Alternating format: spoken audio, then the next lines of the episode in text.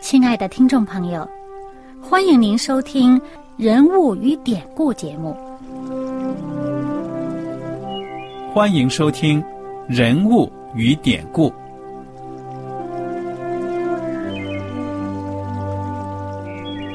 听众朋友们，当你读圣经的时候，不知道有没有过这样的想法？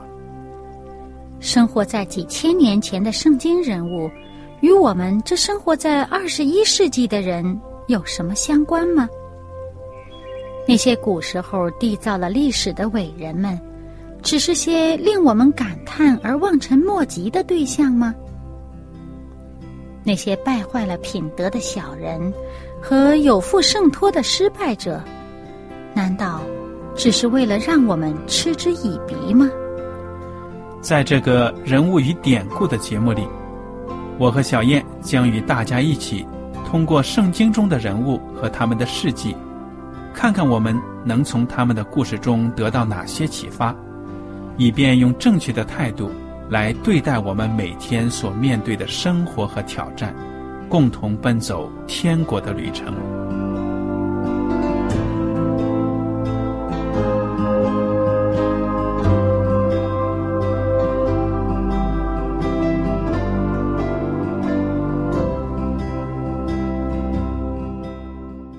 听众朋友们，你们好，我是艾德，我是小燕，大家好。很高兴呢，我们两个又能跟您坐在一起来研究圣经的故事。我们这一章呢，这一讲我们接着来看《创世纪》三十章，从这个二十五节开始的故事。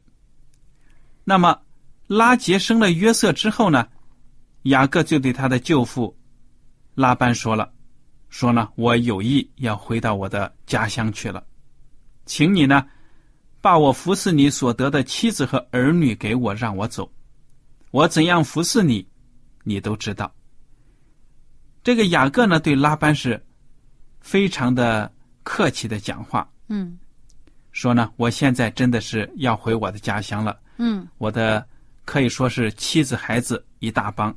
他在这个拉班家里面已经十四年了。嗯哼，十四年。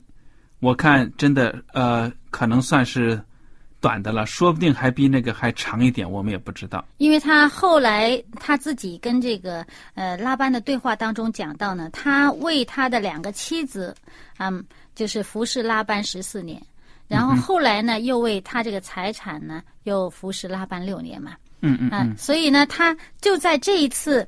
他与拉班说：“说我要走的时候呢，拉班就说说，哎呀，我可知道了，我这个财富呢，自从你来了以后，这个壮大呀。那么是主要是因为呢，耶和华上帝赐福你的关系，所以让我呢得了财富。所以你别走，你别走，你在这儿留下来啊。嗯，你要什么工价啊？咱们谈谈。嗯，那照这样讲的话，说明拉班也意识到啊。”他的这些福气啊，都是借着雅各才得到的。嗯，而且呢，他真的有亏待雅各的地方。嗯，所以他才说，请你定你的工价。嗯，以前都没有好好坐下来谈过，对不对？以前呢，是他们俩人定了，就是说，呃，为一个妻子服侍七年，为另一个妻子再服侍七年，就是服侍他十四年。那么在这十四年当中呢，雅各呢得了这个十一个儿子，外加一个女儿。嗯啊，但是呢，从这个雅各的口气讲起来，这些孩子生到人家家，好像也是受这个老丈人管辖。对，变成这个寄人篱下。实际上呢，他是以他服侍老丈人七年来作为一个妻子的聘礼。嗯，那么另外一个妻子的聘礼呢，合在一起，他一共以十四年的工价呢，来作为聘礼，来聘了这个女儿。我觉得这个代价实在是相当的高了。嗯，我觉得这个雅各当初到了拉班家里面呢，这种状态落魄的状态啊，被人家看成好像真的你好像来我这里啊，是我给你提供了一个住的地方。对，哎，这些日子啊。这个拉班说明这个人的心呢，我觉得他有点占有欲很强。对，而且呢，我们从这个雅各的心态来讲呢，也可以看出来，雅各呢也的确是为对这个老丈人也是很感恩的，他确确实实很尽心尽力的。为这个老丈人的财富啊服务啊很卖力，而且老丈人有任何的这个亏损呢，他都自己填上哈。那么，嗯，我们可以看到，的确是从他后来离开以后，回了迦南地以后，他祷告当中所说的话，我们可以看到，他说：“我当初出来的时候呢，就是带着一根棍儿出来的。那现在我们已经成了两队人马，有妻子，有孩子，又有财富，哇，这都是耶和华上帝的赐福。”嗯，那么雅各呢说：“我现在要走了，我必须呢为我自己也得做点打算考虑了，因为我一直都是为你干的，我不拥有这些东西，我自己也。”可以说，妻子孩子一大帮，我要兴家立业了。对他怎么养他们呢？嗯，那么拉班就说了：“我当给你什么呢？”雅各说：“什么你也不必给我，只有一件事，你若应承，我便仍旧牧放你的羊群。今天我要走遍你的羊群，把绵羊中凡是有点的、有斑的和黑色的，并山羊中有斑有点的都挑出来。将来呢，这一等的就算我的工价。”以后你来查看我的工价，凡在我手里的山羊不是有点有斑的，绵羊不是黑色的，那就算是我偷的，这样便可证出我的工艺来。你看，这个雅各呢，他在这方面讲的话，好像显出他很懂得这个忍让，因为你想当时的羊毛啊，白的，对呀，越白那质量越好。那身上都是杂点的，你你做衣服那个毛没办法露到外面，是不是？嗯，不好看。所以呢，他做出了一个让步。而且显然呢，也是这个有点有斑的，可能数量也不是很多。嗯，在拉班的财富当中呢，这个可能是白的是居多的，否则的话，拉班怎么肯呢？我。好，这么多年，就是以以本钱滚利息的话，我这本金是我出的呀。那那我也认为呢，不一定。为什么？也许那个白羊的价钱高过这些有杂嗯有杂这个杂色的嗯。所以不管怎么样呢，他们就这样商量定了。嗯。那雅各呢，就带着这羊群到了一个地方开始牧羊，正好呢，到了这个羊呢。可以说是交配的时候了。雅各还使了一个小聪明，我看着都觉得有点滑稽可笑。不知道他这个这叫什么方法啊？不知道他怎么想的。对呀，三十七节就是这个《创世纪》三十章三十七节，就说雅各拿着杨树、杏树、枫树的嫩枝，将皮剥成白纹，使枝子露出白的来，然后呢，将剥了皮的枝子。对着羊群插在引羊的水沟里和水槽里，羊来喝的时候交配，那么羊对着枝子配合呢，生下有纹有点有斑的来。雅各呢，把羊羔分出来，把拉班的羊与这有纹和黑色的羊相对，把自己的羊放在另一处，不叫它和拉班的羊混杂。到羊群肥壮配合的时候，雅各就把枝子插在水沟里，使羊对着枝子配合。只是到羊瘦弱配合的时候呢，就不插枝子，这样瘦弱的就归拉班，肥壮的就归雅各。于是雅各极其发大，得了许多的羊群、仆婢、骆驼和驴。嗯，虽然呢，这个事情是这样的，但是呢，我们。以现在这个对科学的遗传学各方面的认识呢，我们可以知道啊，这个看着有斑有点的东西哈，不等于你生下来就有斑有点。主要是它因为遗传基因里面存在着有斑有点的基因，可能在白羊身上一时没表露出来。那么不知道哪一代呢？又会出现的。那么他有一个做法呢，我就觉得他挺好，他做的很慎重。他就是他把这个本身就已经归他的有斑有点的，跟拉斑的这个呃白的这个羊呢，是分开相隔三天的路程。这是在这个三十六节啊，三十章三十六节可以看到，他让他们离得远远的，免得给别人有口实啊。可以说，哇，你拿那有斑有点的跟我的白的交配，你当然生出有斑有点的了。你这生出来有斑有点的机会就高嘛？那么他这样的话，他就他就不让人家有口实，就变成拉斑的羊，仍然是白的，但是白的跟白的交配呢，因为它本身里面身体里面本身就曾经呃以前是呃跟其他的有斑有点的一起混杂的交配的时候呢，它里面身体里面呢有一些这个有斑有点的基因是没有显露出来的，那么所以就是嗯。白的跟白的交配的时候呢，它有的时候也会生下一些有斑有点的。嗯，当然呢，它在这个基因方面呢，有一个做法是做对了，就是当这个羊群肥壮的时候呢，它希望这个羊生下来都是带着斑点，他就把那树枝插在水槽那里啊，生下来就强壮。那瘦弱的时候配合呢，生下来的瘦弱的就归这个拉班。这一点是正确的。那体质好的，一般来说生体质好的羊呢，几率就高。嗯，那老弱病残的，那有毛病的呢，生出来的也很有可能就是体质不好。他是自己心里这么想，尽管他不知道为什么白羊跟白羊在一块儿能生出这个有花有点儿的，啊，他就以为呢，他自己插些枝条就管用。但是事实上呢，我们在啊这个三十一章的时候呢，我们就看到，在这个雅各与呃他的这个妻子们对话当中，我们可以看到啊，从这个第三十一章的第十节上面讲，羊配合的时候。我梦中举目一看，见跳母羊的公羊都是有纹的、有点的、有花斑的。上帝的使者在那梦中呼叫我说：“雅各。”我说：“我在这里。”他说：“你举目观看，跳母羊的公羊都是有纹的、有点的、有花斑的。凡拉班像你所做的，我都看见了。”我是伯特利的上帝，你在那里用油浇过柱子，向我许过愿。现今你起来离开这地，回你本地去吧。那这个是虽然是后来啊，就是他准备走的时候啊，准备走的时候，这个上帝的使者向他显现。但是呢，在这个里面，我们就可以看到雅各是想用自己的想法，以为自己呢插这些枝条呢就可以啊呃让这些羊生出有斑有点的来。但是上帝呢在梦里面呢告诉他，你看，不是你这个羊呃看了那些。斑纹的枝条就生出有斑有点的，而是呢，我让这个跳羊的公羊、跳母羊的公羊本身就是有斑有点的。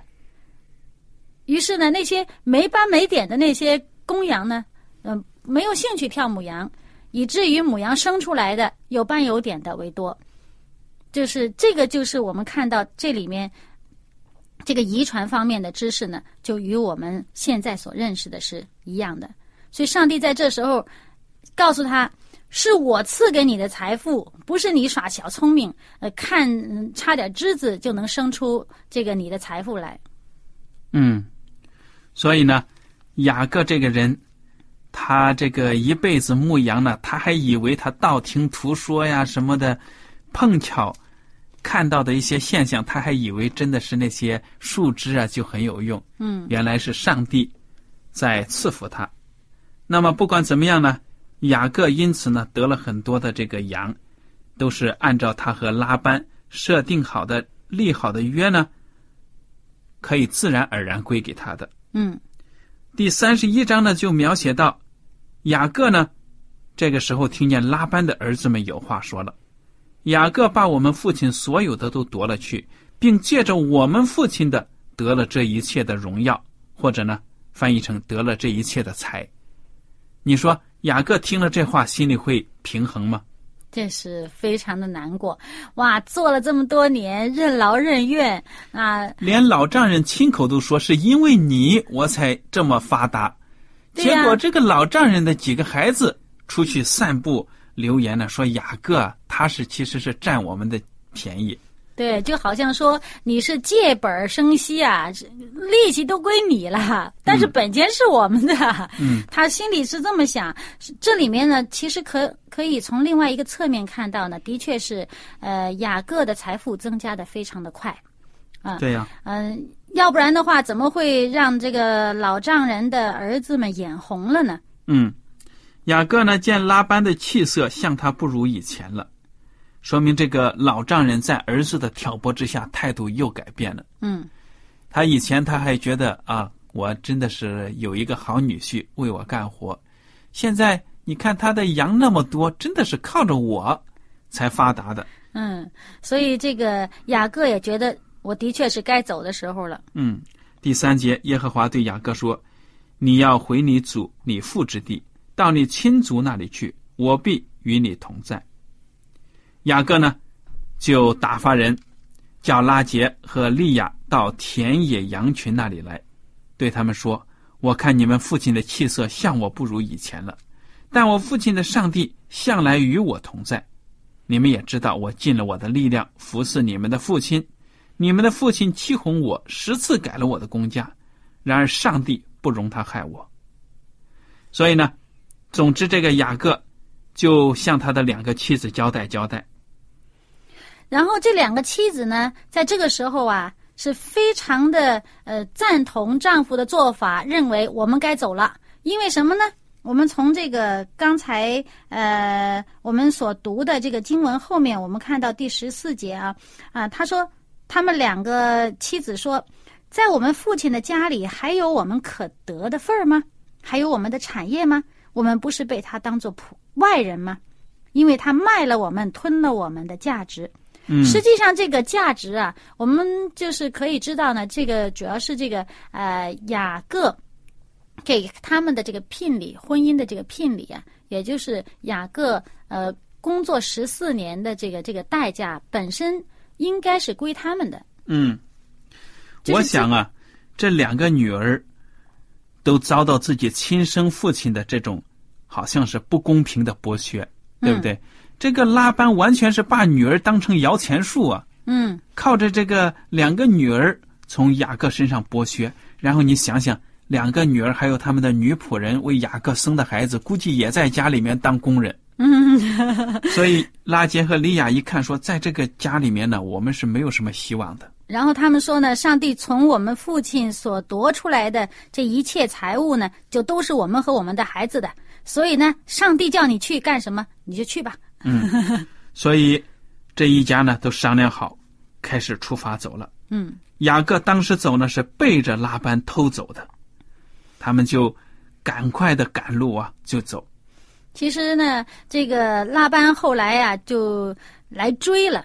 呃，知道了以后来追了，他也问：“啊，你明明你回家，这挺理所当然呢，你干嘛偷着走呢？”啊，其实呢，我想这个雅各当时他回答他老丈人的时候呢，呃，我觉得啊，他可能也想到，这个拉班的确是很聪明，很会讲话。每一次啊，雅各呢是到了时候啊，就要跟他这个老丈人说：“呃，我应该得我该得的什么东西了，或者我们曾经立约的这个条件，那我应该得我该得的那一份的时候呢，老丈人呢都有办法，哎，把他拖延。嗯，他要妻子的时候，他有呢说：我再给你一个妻子，你再为我多做七年。”要财产的时候，又改他的这个工价，然后就是嘴巴很会讲话，最后总能在这个雅各提出要求的时候呢，他又把雅各给扣下来。所以我想，可能雅各这时候呢，赶着赶着走啊，可能也是不想与这个老丈人交涉，免得呢又被滞留下来了，也有这可能。拉班这个人呢，不是一个很讲道理的人，是一个呢自私。为了自己的利益呢，可以剥削他自己的亲生的女儿，还有他的女婿啊。所以雅各呢，偷偷的背着他，想尽快的离开呢。我想也是有他的苦衷的，对不对啊？嗯嗯。那么拉班就这样子追上雅各了，还趁机呢，还这个羞辱一番雅各，说你偷偷摸摸干什么？然后把自己的好像善。表现出来还说自己好，你跟我讲一声，我还不能好好请你吃一顿，敲锣打鼓送送你。嗯，然后呢，这个拉班还说呢，你知道吗？我家里有一尊神像啊，不见了，肯定是你们偷走了。原来呢，这个圣经讲的很清楚，就是在这个他们逃走之前，这个拉杰呢偷了他父亲家中的神像。有的神学家呢就说这个神像呢可能与生育的女神有关，因为外邦人呢他们就以为生育呢就是专门有这个神呢保佑。拉杰偏偏他生孩子不行，所以他可能临走的时候把这堵这个神像给偷走了。有的神学家是这样讲。那这个究竟是怎么样呢？我们不知道，但是我们知道这是一个偶像，嗯也就是说，这个拉杰心里边啊，看重偶像呢，多于看重这个她丈夫所信靠的这位上帝。嗯啊，而且呢，这个偶像呢，在他父亲家里面呢，是一个占有一个很重要的地位嗯嗯。啊。他父亲把这个偶像看的是很重的，嗯哼，那么所以呢，我们就可以看出来呢，这个呃拉杰本身还有这个利亚这两个女儿呢，在呃拉班的这个家里面，在他父亲的家里面呢，本身并不是一个敬畏上帝的一个家庭，他们把偶像看的还是很有地位的。生活的一部分。哎，对，而且呢，这个拉班呢也把这个偶像看得很重要呢，以至于呢，这个偶像找不到的时候，他立刻赶紧就去追，嗯，一定要把这个偶像找回来。那么这时候我们就看到这个雅各是怎么做的。我们可以知道，雅各本身是敬畏上帝，他不可能要这个，呃，不可能要这个偶像的，所以呢，他就斩钉截铁，我不可能拿，连我妻子孩子都不可能拿。对，你就搜吧。哎，结果拉班呢就去搜，这个拉杰呢就把这个神像藏在这个骆驼的驼楼里，坐在上头。那个拉班呢在那里找呢，也就没有找到。其实我们看到啊，这雅各啊，他不仅说你就搜吧，他还说呢，你你从谁那儿搜搜出来了，就把谁杀了。嗯，哇，这个可是很鲁莽的一个一个一句话。对了，我我我们就不评论这个了，因为他当时也是不知情，嗯、所以他不知情这样讲，对，也所以也许他以为拉班是诬赖他。嗯，所以呢，我们在生活当中也要小心。我们不是很清楚的事情呢，不要这个下断言下的这么百分之百，给自己一点退路都没有啊！你是万一真是这件事儿败露了，幸亏是没有败露，但是万一真是败露了，他最心爱的这妻子不就没命了吗？对呀、好了，我们接下来看看第三十六节开始的这段话，我是最感动的。我觉得这个雅各真的是在这个愤恨之下呢，把自己心中积郁多年的这个怨言呢吐出来了。嗯，因为雅各一看呢，拉班又是在他屋子里搜搜这个神像，又是来揽他，他以为是诬赖他。对，雅各就发怒，斥责拉班说：“我有什么过犯，有什么罪恶，你竟这样火速的追我？你摸遍了我一切的家具，你搜出什么来呢？可以放在你我弟兄面前，叫他们在你我中间辨别辨别。我在你家这二十年，你的母绵羊、母山羊没有掉过胎，你群中的公羊我没有吃过，被野兽撕裂的我没有带来给你，是我自己赔上。无论是白日是黑夜，被偷去的，你都向我索要。我白日受尽干热，黑夜受尽寒霜，不得合眼睡着。我常是这样。我这二十年在你家里，为你的两个女儿服侍你十四年，为你的羊群服侍你六年，你又十次改了我的工价。若不是我父亲以撒所敬畏的上帝，就是亚伯拉罕的上帝与我同在，你如今必定打发我空手而去。上帝看见我的苦情和我的劳碌，就在昨夜责备你。嗯，原来呢，这个拉班呢追上雅各的时候，本来呀、不想让他好走的，因为在这个拉班给雅各的话里面呢，可以看到呢，他说：“我本来有能力害你。”这就是在这个二十九节，他说：“我本来有能力害你，但是呢，你父亲的上帝昨夜对我说，你要小心，不可与雅各说好说歹。”嗯哼，所以这时候呢，呃、雅各就说：“你看，是上帝看顾我，嗯、责备你了。对呀、这一说呢，这个拉班就可以说是理屈词穷了。他知道他女婿讲的是实情，但是呢，他嘴还很硬。第四十三节，拉班回答雅各说：“这女儿是我的女儿，这些孩子是我的孩子，这些羊群也是我的羊群。凡在你眼前的都是我的，我的女儿并他们所生的孩子。我今日能向他们做什么呢？来吧，你我两人可以立约，做你我中间的证据。那么。”拉班也知道雅各这一走呢是必必然要走的了，所以就真的跟他立约了。两个人立约的意思主要是什么意思呢？你呢，不要来犯我，我也不去犯你。对了，我想拉班看得出来呢，雅各是受上帝赐福的，将来肯定是一个了不起的家族。嗯，所以千万不要秋后算账啊！等你以后势力更大了，又回来，呃，这个侵犯我，我就受不了。嗯，所以呢，他们就这样立约了。他们立约呢，就是把这个石头呃堆起来，堆成一个石头堆儿。那么这样的话呢，除了这个呃物证之外，还找来人证，也就是拉班请来他的兄弟们，呃，来上山吃一顿。对，那其实这个吃一顿呢，也是告别的意思，对不对？嗯不管怎么样嘛，也算是给雅各的一个送行。对，因为他们是先献了祭，献了祭，也就是说，希望呢，上帝耶和华上帝在他们当中为这个作证的。那么，呃，在他们中间呢，判断他们未来的这个行为，所以呢，他们就上山献了祭，然后呢，这个祭物呢，大家呃又有这个证人一起吃了，就在山上住宿。那么第二天呢，他们就分开了，各走各的路。对呀，这就是按照当时的规矩来做的。我们想到呢，雅各这个可以说前半生啊很坎坷啊，嗯，二十年转眼就过去了，其中受的这些苦啊，真的他自己是知道的。